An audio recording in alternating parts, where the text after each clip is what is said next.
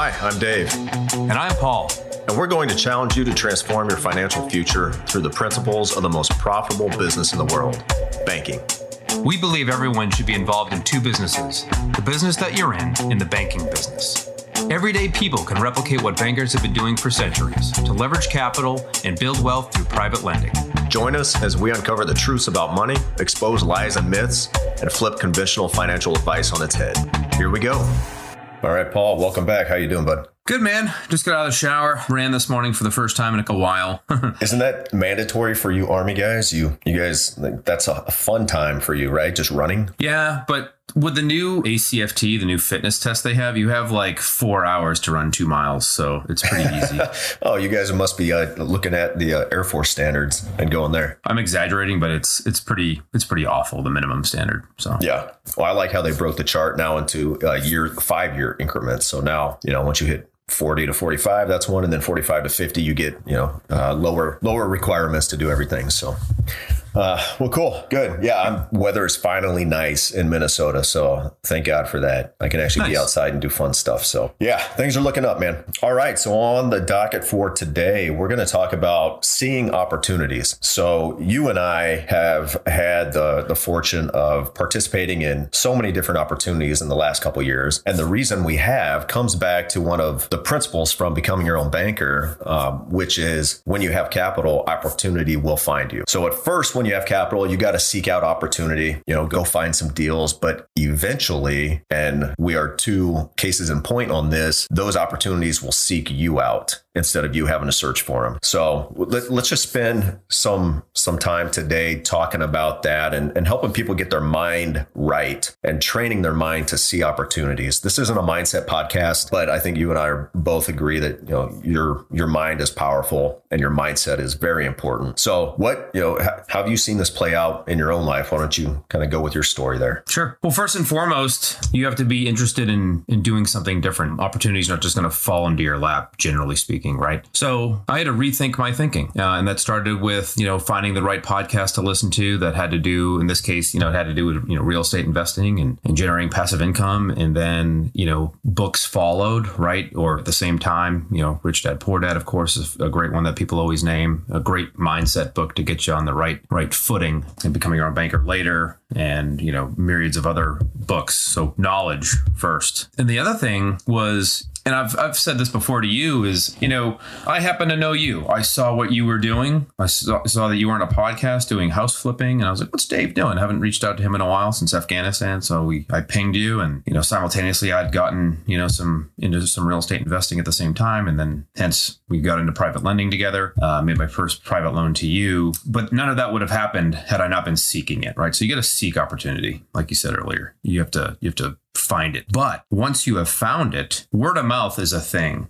Oh, yeah. Your network is your net worth, right? So my relationship with you blossomed into relationships with now really dozens of other people who have the same mindset and have been able to rethink their thinking as we have. Yeah, absolutely. And you started that mindset shift before you even were introduced to the infinite banking concept and you know really understanding how to leverage your capital in the way that we do now. Um, so, so you started seeing that early on, and, and, so did I. And I think a lot of that happened by getting myself around other people doing similar things. You know, I joined a, a big mastermind group that cost a lot of money uh, to to help with my real estate business, and it was it was worth every penny, and it continues to pay dividends because those relationships last. And you know, a couple years down the road, something else comes up that I you know do a joint venture with somebody I met a few years back. Somebody just said recently, I was talking to somebody, actually my fitness coach. I hired a fitness coach because um, I'm getting to the age yeah, you, where you need it. yeah, I don't run. I choose not to run. That's right. Uh, but um, I'm getting to that age where things don't feel the same they used to. So, what do you do when you want to get better? Something you hire a coach. Uh, in my opinion, I've hired business coaches, uh, fitness coaches. Yeah, I mean that's really it right now in my my later adult life. But so he was talking about putting yourself around the right people and and just seeing there are shortcuts to to get to where you want to be. And one of those things is being around other people who know more than you. So doing that, and people who are doing bigger and better things than you has, has certainly helped me. And then, like you said, just those podcast books. It's funny, the things you listen to early on are now so basic that you just kind of you're like, oh, that's so basic. Everybody knows that. But the truth is, not everybody knows that because we didn't when we first started. So you know, sometimes uh, I think we have to train ourselves to realize not everybody is in the same place in their journey as we are, and we're not in the same place that other people are who are ahead of us. So there's always that learning. Uh, you know, we'll never hit that arrival syndrome of, of knowing everything there is to know about leveraging capital and banking and and uh, private lending, investing, and everything like that. But um, it's all about the way you think. So that's another big principle um, that Nelson preached: is it's all about the way you think. Change the way you think, and you can change your life. Um, so one example I like to to talk about is, you know, you it, it's no different than when you have your your heart set on that new Dodge Ram, like I did, you know, a couple years ago. The new body style came out, and then all of a sudden, I'm seeing those Dodge Rams everywhere. Right? They were there before I started thinking about them, but once I started thinking about them, they're everywhere. And now that I got one, um, you know, I got what I wanted. I got that opportunity and and seized it. And now it's on to focusing elsewhere. But it, it's no different with opportunities financially. Is once you're not going to see them if you're not looking for them, right? Plain and simple. You're just not going to see them if you're not looking for them. And that that was something that recently happened to me where I'm looking for a commercial building to buy in my local area to create kind of a community, a hub for like-minded people to get together and and that and, and also create a, an office space for myself. And there's a perfect building about two miles from my house that I drive by all the time. And it's had a for sale sign out there probably for a couple months now. I didn't see it until last week. And when I called the number, the guy said, Oh, we just closed on that last week. We just haven't taken the sign down. And I'm thinking, if I had in my mind and I had been looking for that, I would have noticed that as soon as that I, I drove by it the first time. But I didn't because it wasn't on my mind, so I didn't see it, even though it was staring me in the face. Right? I'm sure you have examples like that too. Uh, but what what kind of opportunities have come along that that would not have otherwise come along to you uh, had you not been well capitalized? Well, there's too many to list, right? Uh, you know of, of several of them because you brought the opportunities to me because they came through your network that you had established, right? Mm-hmm. And that's important too, like nurturing relationships over the years, like keeping keeping them alive, you know, keeping contact with those folks, not just you know because you did one deal, but just just because you genuinely care about what they're doing and uh, and they genuinely care about what you're doing. And that's what I found too is the people in this space, whether it's in the real estate syndication space or if it's just in the private lending space, there's some really good folks out there that share your values, that share your dreams and your passions and those are the people you want to be around. And they happen to be great at what they do, which makes it even better, right? So they're cool to hang out with, and then they're just cool people to know because you can learn from them, right? Um, so it's very humbling in a lot of circumstances to be around these people just to see what they're what the the volume of deals that they do and the, a lot of them donate you know significant amounts of money to charities as well so it's, yeah. it's just nice to be around those people and it's you know kind of makes me a you know a better person uh, myself because it makes me think hey i'd like to i'd like to get get to that level so i can do those things as well on a, on a more expanded level than i do now so i think you know i think that's incredibly incredibly important and one of the most fulfilling parts of all of this that that I've that I've gotten into. But as far as your original question, okay, so I got a buddy, old army buddy, right? That um, I've, I've lent money to before, and he's a he was a he's a rehabber. You know, he's a full time W two guy, but he's also highly skilled as far as you know drywalling and flooring, and he can do a lot of things with his hands. Um, so we did a private loan last year. And it was, you know, six months, six to nine month balloon and super smart guy and super trustworthy, you know, impeccable character, shares our view of the world, right? So yeah, it's a no brainer for me. I'm like, absolutely, bro. We're gonna, we'll, I'll do this deal. Well, he reached out again a few weeks ago, and I reached out to my network because at the time I, I didn't have the capital to deploy that he needed. And you know, right now he's working with another buddy of mine that recently got into private lending last year, and he's gonna do, he's gonna be, you know, play bank for this guy. So it, um, you know, I like being the connector sometimes, right? It's just. Mm-hmm it, um, it I'm, I'm helping two friends ultimately, you know, make money both of them at the same time. Yeah, and, and it's not like you're you're tech, you're brokering a deal or anything. You're just connecting people, introducing, connecting. Yeah, and uh, you know, because you don't need to make money every single deal that comes along, right? If you if you don't do it yourself, you pass it on to somebody else and and let them do it because I mean it's all going to come back to you in the end. I, right? I really believe that, right? If you do right by people, you know, it, you know, good things will come by you. So yeah. So far, that's been true.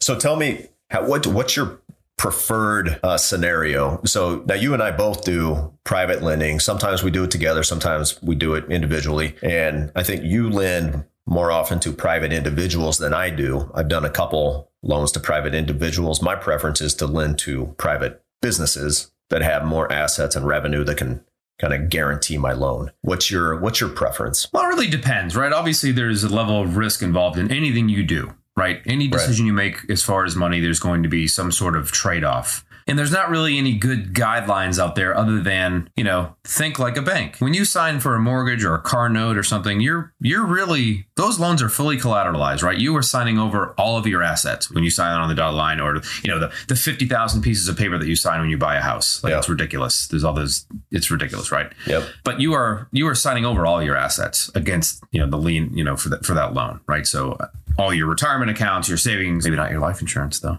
Yeah, right. so um, think but, like a bank. So that's and that's what people you know, and I never did before either until mm-hmm. I mean, but it's so easy. That blueprint is already out there. It's like, well, hey, what is when I go to the bank and request a loan, what does the bank require from me? What do they ask in return from me? So if I do private lending and I'm acting as the bank, why would I not require yeah. the exact same things? And I do. I you know I do a certain level of like underwriting, right? And you know in the early years in 2017, loans I did then over the first couple years, probably in my private lending career or whatever, I would not do now. Same, yep. right? I would not. I would not. And we've talked about that. I, I would not do now. Um, so I like collateral. I like collateralized loan. I'll I'll give up some. Um, there's a good lesson on this in in the Richest Man in Babylon, the book, right? About you know kind of chasing those high returns. You know, don't yeah. be allured by those you know, kind of unrealistic returns, right? Yeah, those um, pro formas that show that you're going to get a you know a 300 percent return in two years. Right. You know, it's, I fell for know, something likely, like that.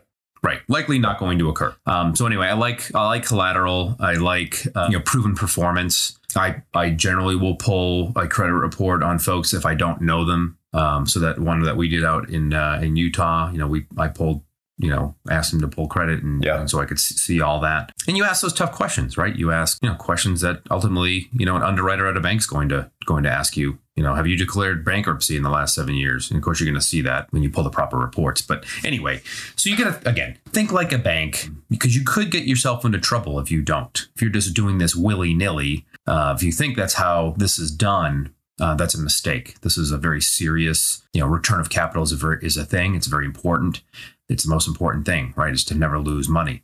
Yeah. So um, I would say, you know, treat it treat it as a business. It's very serious. And if you don't like something, it's nothing personal. You walk away, right? Yeah, uh, it's just, just simple as that.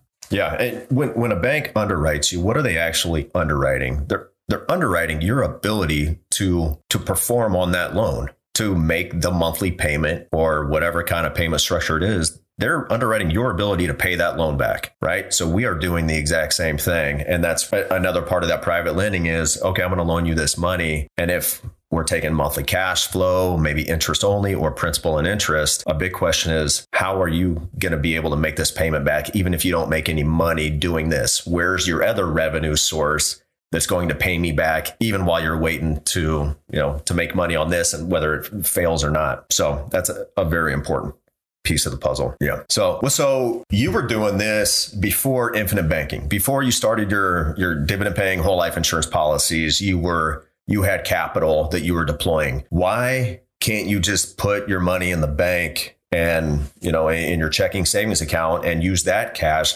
How does infinite banking make what you're doing even better? Oh my gosh. Um, Incorporating IBC into your world, right, will enhance whatever it is you were already doing. So let's say, you know, I had a twin brother who was doing the exact same thing as I was, except he was just using his checking and savings account to do it instead of, you know, high cash value life insurance. At first, he's going to outperform me, right? Right. Because over, because why? Just because there's no, you know, I'm going to sacrifice a little bit of liquidity, meaning right, every yeah. dollar that I've paid in premium into my system of policies will not have produced an equal dollar of cash value, right? Yeah, and that's not, fine. Not right away. Yep. Not right away. Over yep. time, it'll produce many times over, right? Yeah. Every dollar in premium produce many times over in cash value. Right. I illustrated a policy today for someone who, you know, in year 31, every dollar in premium is producing six times. Wow. Yeah. Over in premium, right? So yeah. imagine you know, you're paying $100,000 a year in premium and it produces 600 two weeks later. It's nice. That'd be nice. Yeah. Would be nice. Anyway, so so it enhances it, right? I'm piling my capital into my policies or my system of policies. I'm using the life insurance company's money to do the do the private loan or do this uh, real estate transaction, right? Meanwhile, my money inside my policy over here is untouched, continuing to earn under, uninterrupted growth, compound interest, right?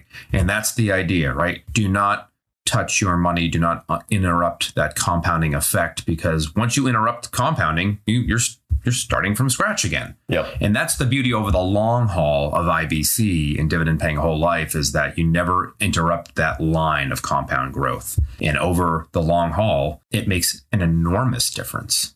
And it's not like, oh, I need you to show me, you know, this special like third party software calculator thing and show me what that looks like. It's no, it's it's fairly obvious. If you understand IBC and how the product works of dividend paying whole life, it's fairly obvious that that is a fact the person doing IBC with a properly structured policy will run away from the person who is not. Yeah, it's math. It's math, just like you know, a, a 30 year mortgage is a better financial decision than a 15 year mortgage. Fact, just by the numbers alone. You can just by the numbers. Um, it's so annoying. yeah, yeah. We'll we'll make that a future episode. But it, another difference between you and your your uh, hypothetical twin brother is when he's taking that money out of his bank account to use for a an opportunity, how many jobs is that dollar performing? Just a, one. One, a single job. With the way that you and I use our capital, it first goes into properly structured dividend paying life insurance policies, and we never take that money out. Just like you said, we leverage that for essentially a line of credit from the insurance company, use their money, and now we have the same dollar doing two jobs. One inside the policy, earning that uninterrupted compound growth, as you said, and two, earning outside the policy at you know w- whatever opportunity we decided on trying to get the best return we can get. That's kind of where i chase my return if you will is outside the policy. And even then like you said the first step is don't lose don't lose money so protect your capital and then look at the return so yeah and that's uh, the biggest mistake i ever made was you know well two times in 2006 and 2015, I loaned pretty significant chunks of money for me, especially at that time, um, to opportunities that had zero collateral, nothing backing it up except uh, a promissory note. Not even a personal guarantee. Not even a personal guarantee. So I can't even, you know, wait until that person gets back on yep. their feet to pay me I, back. Like I won't nothing. do anything without. I won't do anything at a minimum without a personal guarantee. There is no skin in the game for that person, right? Nope. Other than their their reputation, which to me is huge. Like my reputation is is worth more than money. So, but not to everybody. You know, some people money is is the end all be all. And as long as they don't have any skin in the game, if if they lose my money or maybe they don't do it directly, but the where they use that money, something else goes wrong, right? There's so many things that can go wrong when you get in that situation and the money's gone. They can say, look, hey, you signed the paperwork. It said you can lose 100% of your principal and there's nothing you can do about it. You can't sue me. I mean, you can sue me, but I don't know an attorney that's going to take that case because the paperwork said you can lose everything. That's right. I didn't do anything criminal. So yeah, I lost I lost too much. So and and maybe I don't think everybody understands those rules until they actually get bit by the snake, right? So you gotta you gotta get bitten once or twice before you're like, oh, that's why Warren Buffett says don't ever lose money. And then rule number two is refer to rule number one. So yeah. And at this point in your life, it must seem it must be just fairly annoying sometimes, like an itch you just can't scratch and it never goes away because knowing what you know now in hindsight, you never would have done those things. Right. Never would have done those. But I write it off as, you know, it, it's some education. Yeah, it's an yeah. education. I mean, I paid a lot of money for that education. Uh, unfortunately, I didn't learn from others. I had to learn it myself. But, um, but you know, I, I don't stew on it. I mean, there's nothing I can do about it now. Yep. And you know, if if someday they make good on that money and bring it back, it's going to be a bonus to me. But for right now, I just have to mentally and, off. and sure. emotionally write it off. And working with my CPA to find a way to write off the loss uh, to help me, you know, w- with taxes, at least get something out of it. Yep. Right. So there's maybe a way to salvage something. So yeah. Um, so really, yeah. I mean, when you have capital, opportunity will find you. And I don't That is not a lie. Nope. I, I want to add this comment, you know, on what you just said is that um, I refuse, not refuse, is it the right word? I turn down uh, opportunities pretty much weekly now. Um, through through the expansive network that uh, that has been created over the last five years or so, um, you know, you run out of and I've, I've said this in all my friends listening that, that I've said this to them. I've run out of money before I run out of opportunity. Oh yeah, for sure. I mean, it's it's not even close, right? There's just endless opportunity. There's and they're good opportunities as well. And I wish I could do all of them, Yeah. um, but I but I cannot. So Yep. So you get to be choosy because even if you have capital available for those opportunities and you decide to pass on one of them and you're not putting your capital to work, guess what? It's still, I mean, because of where it's sitting right now, because of where you store your capital, it's working for you, whether you're utilizing it for an opportunity outside of your policy or not. And that's, That's a great thing. Yeah. It gives you And time and, and makes you a more um, judicial uh, investor or private lender. Yeah, I mean, cash is king. I don't care. You can look at any of these Facebook groups where people are asking about loans and oh, interest rates and mortgages at 30 years or five and a quarter now or whatever they are. Uh, I'm like, yeah, that policy loan looks pretty pretty good right now, doesn't it? yeah. Yeah. Well, some people say cash is king. And what they mean by that is paying cash is the best thing to do always, right? When you and I say cash is king, cash is king because you're able to make decisions from a position of strength when you have That's right. cash. Like Yep. you could get a 30 year mortgage or you could buy the house with cash. You have choices. That's right. You know, you got better things to do with your money than lock it in the walls of your house for 30 years. So your choice is to get a 30 year mortgage and, and, and use your cash for something better. Yep. Right. Speaking of that, I just had a I have a new client that I've been working with for several months, and uh, we're finally ready to do the application. And you know, was paying an extra four hundred a month maybe on a on a car payment, right? That's probably at one point nine or two point nine or zero point nine or whatever it is. It's probably a low interest rate because she's had it a while, and um, you know, I had success. I I got her to realize that that. Maybe wasn't the best thing to do with her capital was to give it back to the finance company faster than they want Yeah. um, build your own capital over here in this asset class. And guess what? At the end of this thing, you'll have the capital and the paid off car. It's just Absolutely. like, you know, light bulb goes off, explosion of the mind.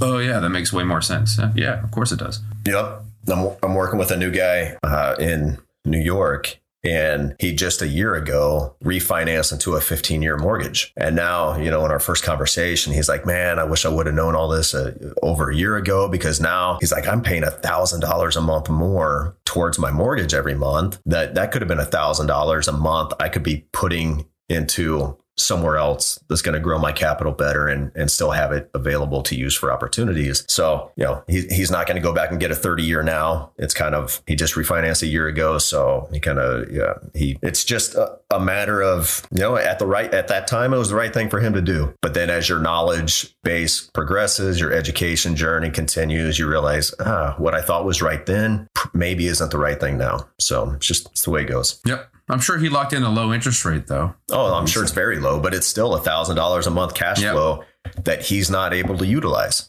Yep. I, Yeah. It, um, you know, looking back when I did it, I just, I wish I could go back and tell myself, hey, don't do that, man. Do something more productive. But you don't know what you don't know at the time. And True. And everybody's on their own journey, and that's okay. So a- as long as it is a journey and you're and you just and you haven't reached the end and decided it's the end and you know everything there is to know, it's a journey. You're gonna be learning, you know, until the day you die. So well, cool. That was good. So again, when you have capital, opportunity will find you. Yep. And just got to change up the way you think. rethink your thinking. Read Becoming Your Own Banker. And Nelson Nash talks about in that 92 page book, he talks about when his buddy was undercapitalized, needed to sell that parcel of land. Then later on, he wanted to sell him more for pennies on the dollar. Hold on a second. You know, he's like, I need to call State Farm and get that money. It's so true. And he Yeah. explains it in that book in a very simple example of how, yeah, and then he used the, the sale of that parcel of land, I think, to go to Europe for a month Yeah. his entire family. So it's just, it's so true. And until you're doing it, though, it's, it's, it's foreign concept. But True. once you are doing it, it seems just like the way to go. And if history is any indication, there's going to be plenty of opportunities coming up here in the next couple of years. So, Yeah, that inverted curve is a thing. yeah. So, which could be another future episode as well. Well, all right, cool. I think that's good for one episode, Paul. Hey, thanks for uh, meeting up again, man, and and thanks for thanks for listening, everybody. Uh, if you like it, share it with your friends, and uh, reach out over email if you ever want to talk. Send a question in. We'll we'll do another Q and A episode in the future, and uh, look forward to talking to you guys again next week. We'll see you, Paul. See you next week. Hey, thanks for listening, everybody. If you'd like to have a conversation with us to see how you can become your own banker, or if you have any questions or topics you'd like us to tackle on a future episode, please send us an email to David and Paul at theibcguys.com. And subscribe and leave us a review if you're on Apple. Follow and leave us a five star review if you're on Spotify. And please share this with your friends. We'll see you next week.